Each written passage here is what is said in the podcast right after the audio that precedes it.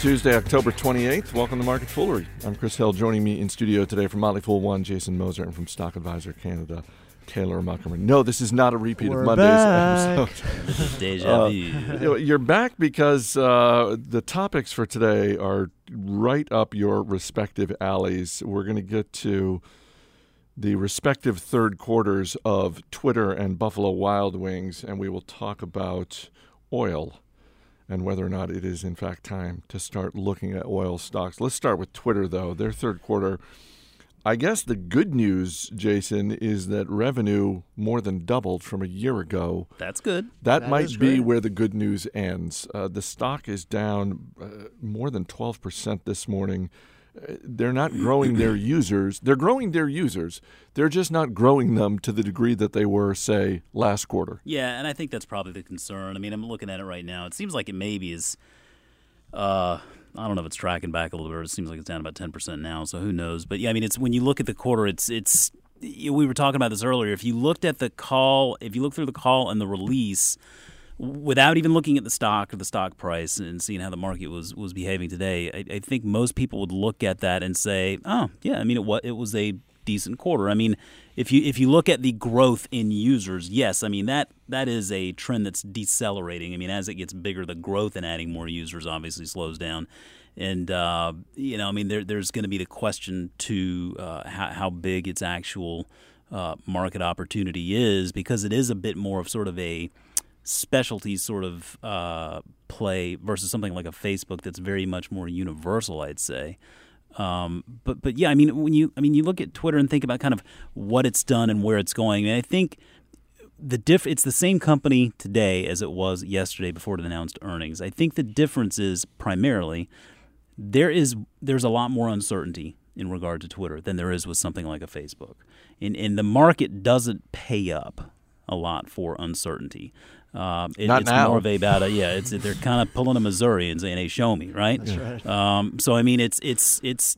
I think that has a lot to do with it. I mean, we've always been very clear with Twitter. I mean, it, price matters with that, with any stock. I mean, Twitter has, has seen some high highs and some low lows, and and you know today I think is probably a bit of a short-sighted reaction from the market. I think if you sit back and ask yourself the question, is this a business that's going to be relevant in five years? For you know, five years from today, is, is Twitter still going to be around? Is it still going to be relevant? I I would say yes. I mean, that's how I've placed my bet accordingly. I mean, I own shares in Twitter. I'm going to keep my shares in Twitter. I think there is a bright future ahead for this company.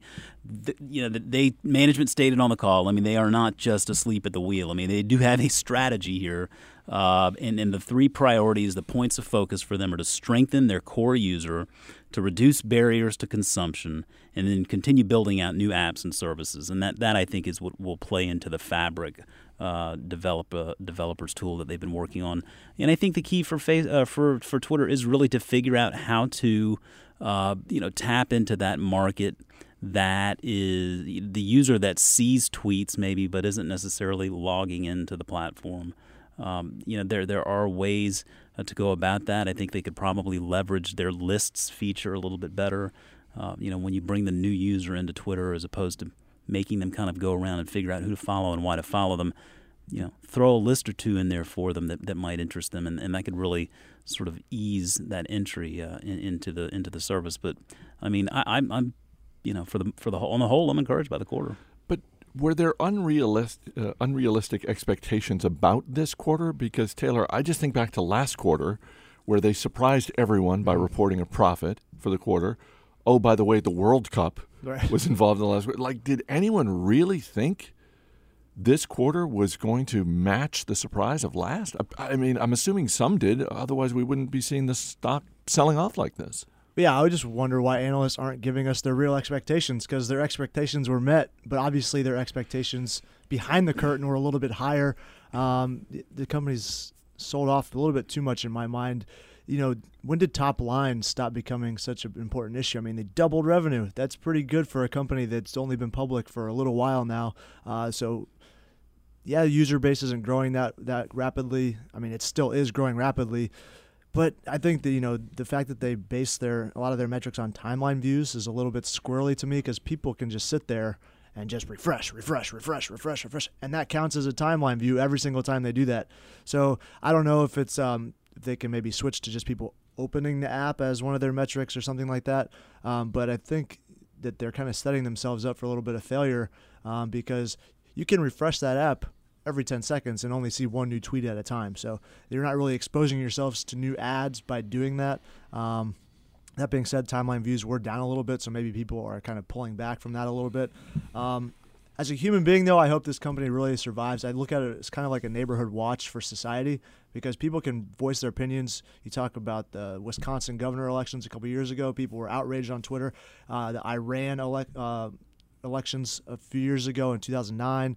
Uh, now Saudi Arabia is trying to ban Twitter because people are actually speaking out about their feelings. Um, and Saudi Arabia, surprisingly enough to me, I found out today that uh, has more users per per capita than the U.S. or China. Um, so if you can get these countries that are trying to ban Twitter to, to pull back a little bit, their international user base has a lot of room to grow, and I, I think that that's going to be a catalyst for this company, um, and it just benefits society as a whole, companies and governments being held more accountable over the long term. But part of the problem for Twitter, or part of the challenge, I should say, is that while the international base is larger, the amount of revenue they get from the U.S. base is larger. So yeah. it, yes, they can grow the international base. They got to figure out a way to monetize it to the degree that they're monetizing things in the U.S. Yeah, the companies that are advertising are predominantly based in the U.S., targeted at us. So um, until they can get the, you're right, until they can get those companies to focus more internationally on ad revenue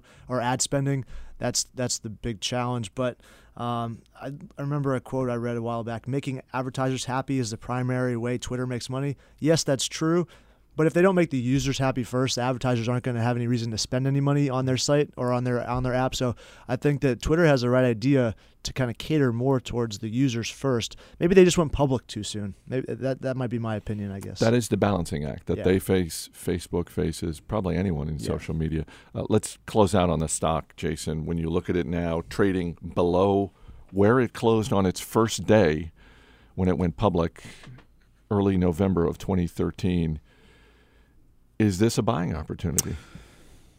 I I, think that if because uh, sorry to cut you off, but yes, it's below where it closed on opening day. It's still not at its lowest point. No. Its lowest no. point is twenty nine. Yeah, and I mean I remember that uh, that low point very well because that's when I really was enticed and actually started uh, buying up a few shares. I, I, felt like you know at that 30 32 dollar level it was a bit of an overreaction.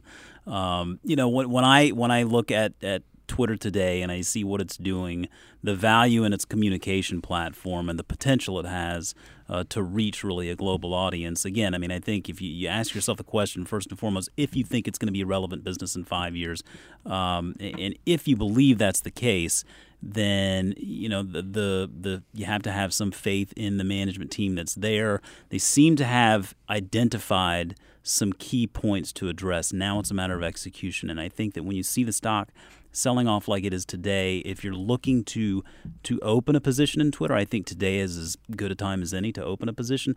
This, to be clear, is a stock that I think you would want to buy in stages. Sometimes we call it buying in thirds, where you you buy an initial position to open that position. It doesn't have to be a big purchase, but it gets you some skin in the game, and you and you start paying attention and following the business, and then you can add to that position opportunistically as time goes on. Sometimes you just get stuck adding to winners, and that's fine too.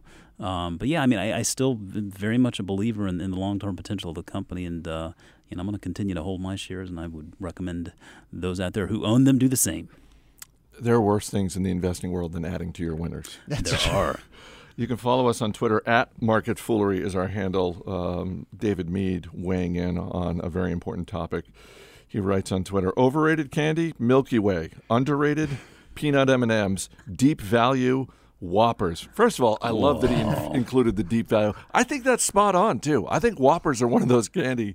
We talked yesterday about yeah. King. I, I I personally like Whoppers, but it strikes me as a candy that there are people people who don't like Whoppers really don't like Whoppers. Yeah, it's one of those movie theater candies. You really don't see it anywhere else, but when you do, I mean, it's like chocolatey, malty goodness. Talk about taking a party line, right? Exactly. Uh, radio at fool.com is our email address. Uh, email from Jake Miller in Pennsylvania. Hershey Kisses are way overvalued. I mean, come on, it's only chocolate in a funny shape. And Reese's Pieces are way overvalued. They're getting- Overvalued? are undervalued. Excuse me. Oh, They are getting good. over. They are getting overlooked for candies like M and M's.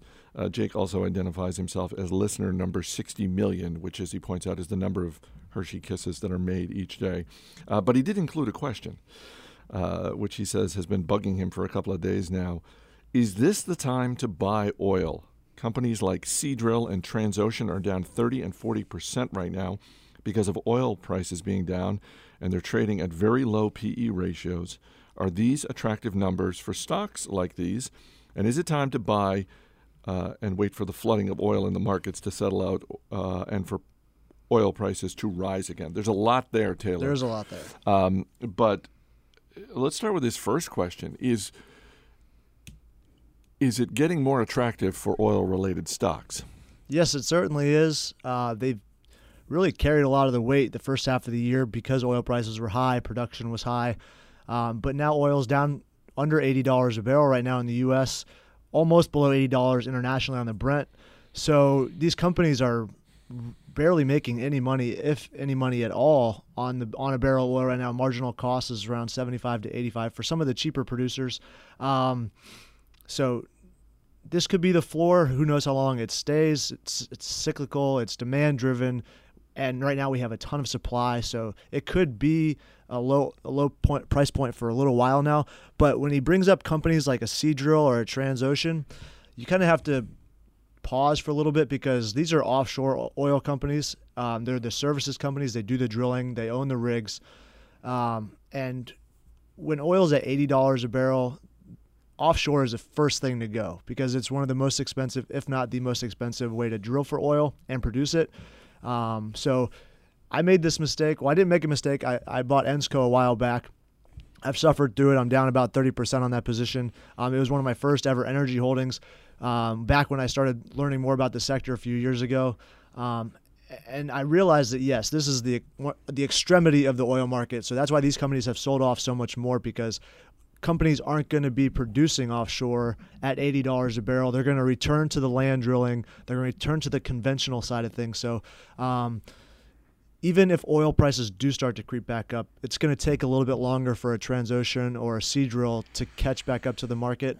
Halliburton um, is has been down about 20% off of its highs recently because it is onshore mainly focused, but it is exposed to fracking, which is also more expensive. So um, you kind of have to maybe stick to the core right now of, of energy stocks that aren't exposed to these higher price points as far as production is concerned.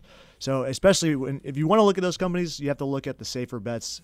Those two are pretty far fetched in my mind. Seadrill um, pretty much spends all of its cash from operations on its dividend and then its growth. Or, or its growth, and then whichever one isn't funded by its cash from ops is funded by debt. Um, it's got a current ratio under one, which is current assets over current liabilities. So, you know, in the near term, it could be pinched and the dividend could be cut. And that's one reason why so many investors bought into this company is because the dividend was the highest in the group. Right now, it's like 17% because the stock has sold off so so much. But traditionally, it's in that 9 to 11% range. Uh, with Transocean, the fleet is one of the oldest in the business, which is something you definitely don't want to see, um, especially after the Transocean or the, the the disaster they were a part of in Macondo. So all these companies are trying to reformat their fleets, get these dual blowout preventers.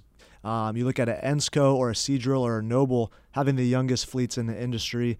Um, Ensco is also a high dividend payer, uh, but it's on the safer side as far as their debt is concerned. So those are just some things that you want to watch out for with these oil players because you know they're probably producing oil at $100 a barrel offshore. And so if it's at 80, they're not going to be producing it. It sounds like you're expecting them to cut their dividends.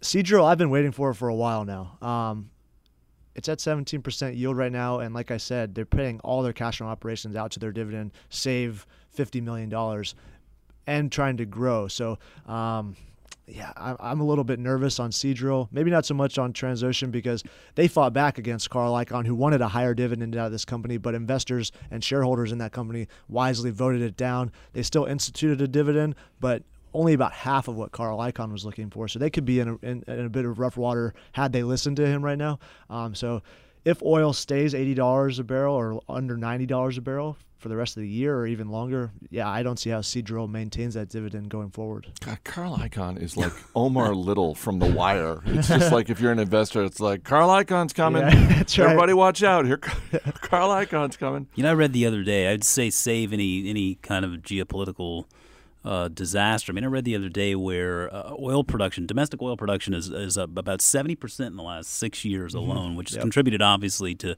prices coming down because we're now actually exporting oil, uh, which I know a lot of people still find to be fascinating. Uh, so yeah, I, I can't help but wonder if maybe we aren't, you know, set up for sort of a period of of uh, lower oil prices to come. Yeah, I, I don't imagine it would be like a multi-year stretch, but I could imagine it going out till next summer or something like that. Um, just because our producers aren't going to want to pull back and, and take a, uh, a hit on the revenue side.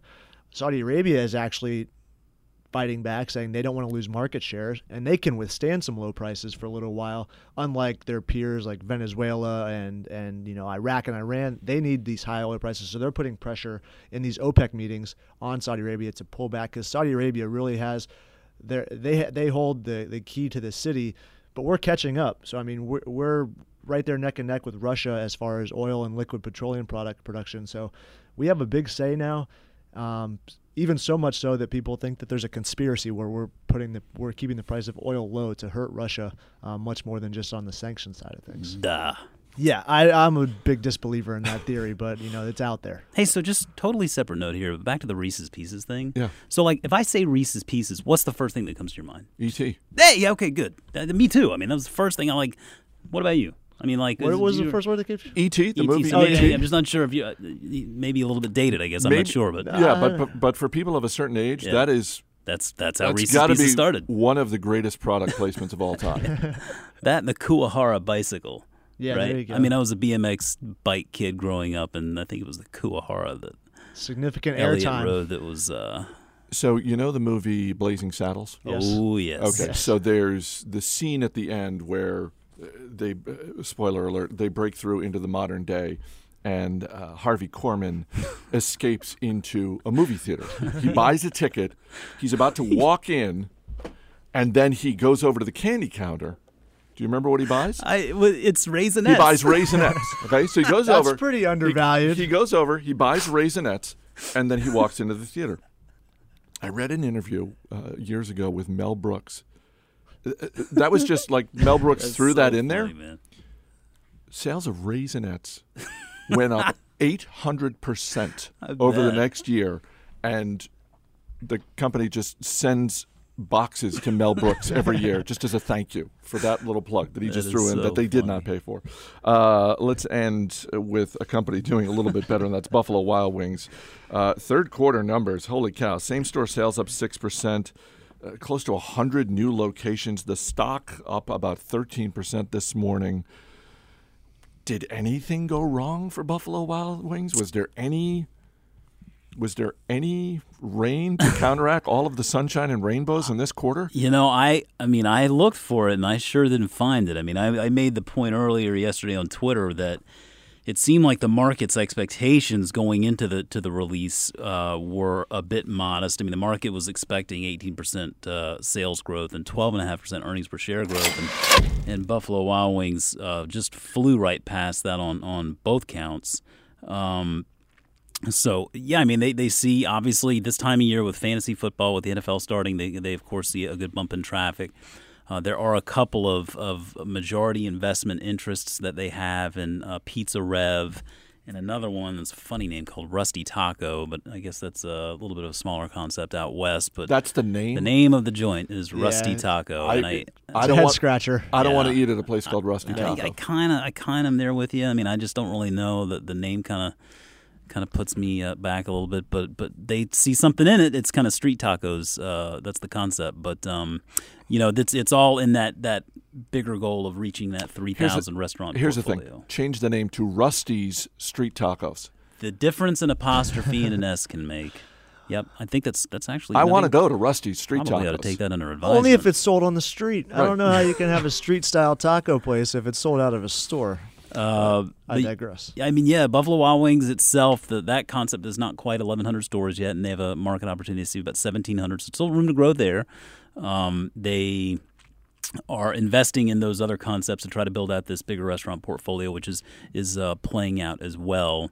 I think the the biggest point to note for them is forward looking, and it's in regard to the cost of chicken wings. Uh, chicken wing prices are about thirty percent higher than what they were seeing in in the third quarter um, average price range, and and this plays into why they they changed that strategy, that pricing strategy a little while back, in, in selling you your wings by the size as opposed to by the quantity. So they've been able to really help smooth out the volatility of chicken wing prices. Uh, but consequently, what they're going to do is, due to the the increased food costs, they're seeing some increased uh, operating expenses, higher wages. Um, you know, so, some additional uh, positions to fill there as they as they build out their in-store experience. So they're going to raise prices about three percent by the end of November. Um, now, what they've they've proven to this point to be very adept at raising prices, strategically communicating it well with their with their customers. They've built up a pretty good loyal you know customer fan base too because of just that that in-store experience. I suspect they will they will pull this off nicely. That's going to be the thing to keep an eye on here over the coming quarters is looking looking at that price increase, seeing how that's playing out on comp store traffic and, and just overall sales growth. But but they they foresee uh, you know earnings of net income of, of growth of 28% or better this coming quarter as well. I mean, they just continue to operate uh, just just just in tremendous fashion. And, and you know, I, I we attribute that to Sally Smith and her her uh, her her vision. And as long as she's still there, I think uh, investors have to feel really really good about where this company's headed. Yeah, I, Sally Smith is one of those CEOs that I look at the job she's done, the amazing track record that that company has had, that the stock has had, the fact that they're based in Minnesota. I just look at Sally Smith and think, you know what? I could be wrong, but if if that company was based in on either coast, that she would be much more well known and much more celebrated, given oh. all the success she's had. But it's you know in some ways a sleepy Midwest company. Yeah, I mean that's that's some of the best stories are the ones that just fly right underneath the radar, and and it's a seemingly you know simple concept, you know, in wings and beer and sports, and seems like everybody can do that, but but they've given it a, an identity, you know, and, and they continue to roll out those new experimental sauces, which I think customers like, and they, they have a good sort of core offering there that, that customers like, and plenty of beer selections, um, you know, so they, they continue to to offer what their customers want, and that's the point. One of the, the digital menu thing kind of gets to me a little bit on a good on a good note for the company. Um, wondering, you know, if they roll out these three percent price increases, they have to do it all at once, all three percent at once, because they're not going to reprint menus every one percent. Um, but with the digital menu, you could kind of just adjust prices at at will, which is uh, a free thing for you to do. So, and you can move it at smaller increments, and customers might not even notice. They're touch screens though. The digital menu with wing sauce on your fingers. There's a problem there. Yeah, there's going to be some grime stuck in. I'm, I'm assuming they clean them, just like I'm assuming they clean the regular menus. Yeah, that they but I mean, like, what if what if we're at the table, like it's it's the three of us, and we're like, I'm like, okay, I'm gonna have this, this, and this, and then I hand you the menu, and you're like, Jason, you just got you just got wing sauce on the menu, man. You clean If it was up? the three of us, I would tell you what I want, and then you would. I would. Taylor would tell do this. me to- I wonder yeah. if the wing sauce interrupts the frequency between your finger and the Oh, that's menu. another good One of us would order, and the other, the other, the other two would weigh in. Jason Moser, Taylor Muckerman, guys, thanks for being here. Thanks. As always, people on the program may have interest in the stocks they talk about, and the Motley Fool may have formal recommendations for or against. So don't buy or sell stocks based solely on what you hear. That's it for this edition of Market Foolery. The show is mixed by Heather Horton. I'm Chris Hill. Thanks for listening. We'll see you tomorrow.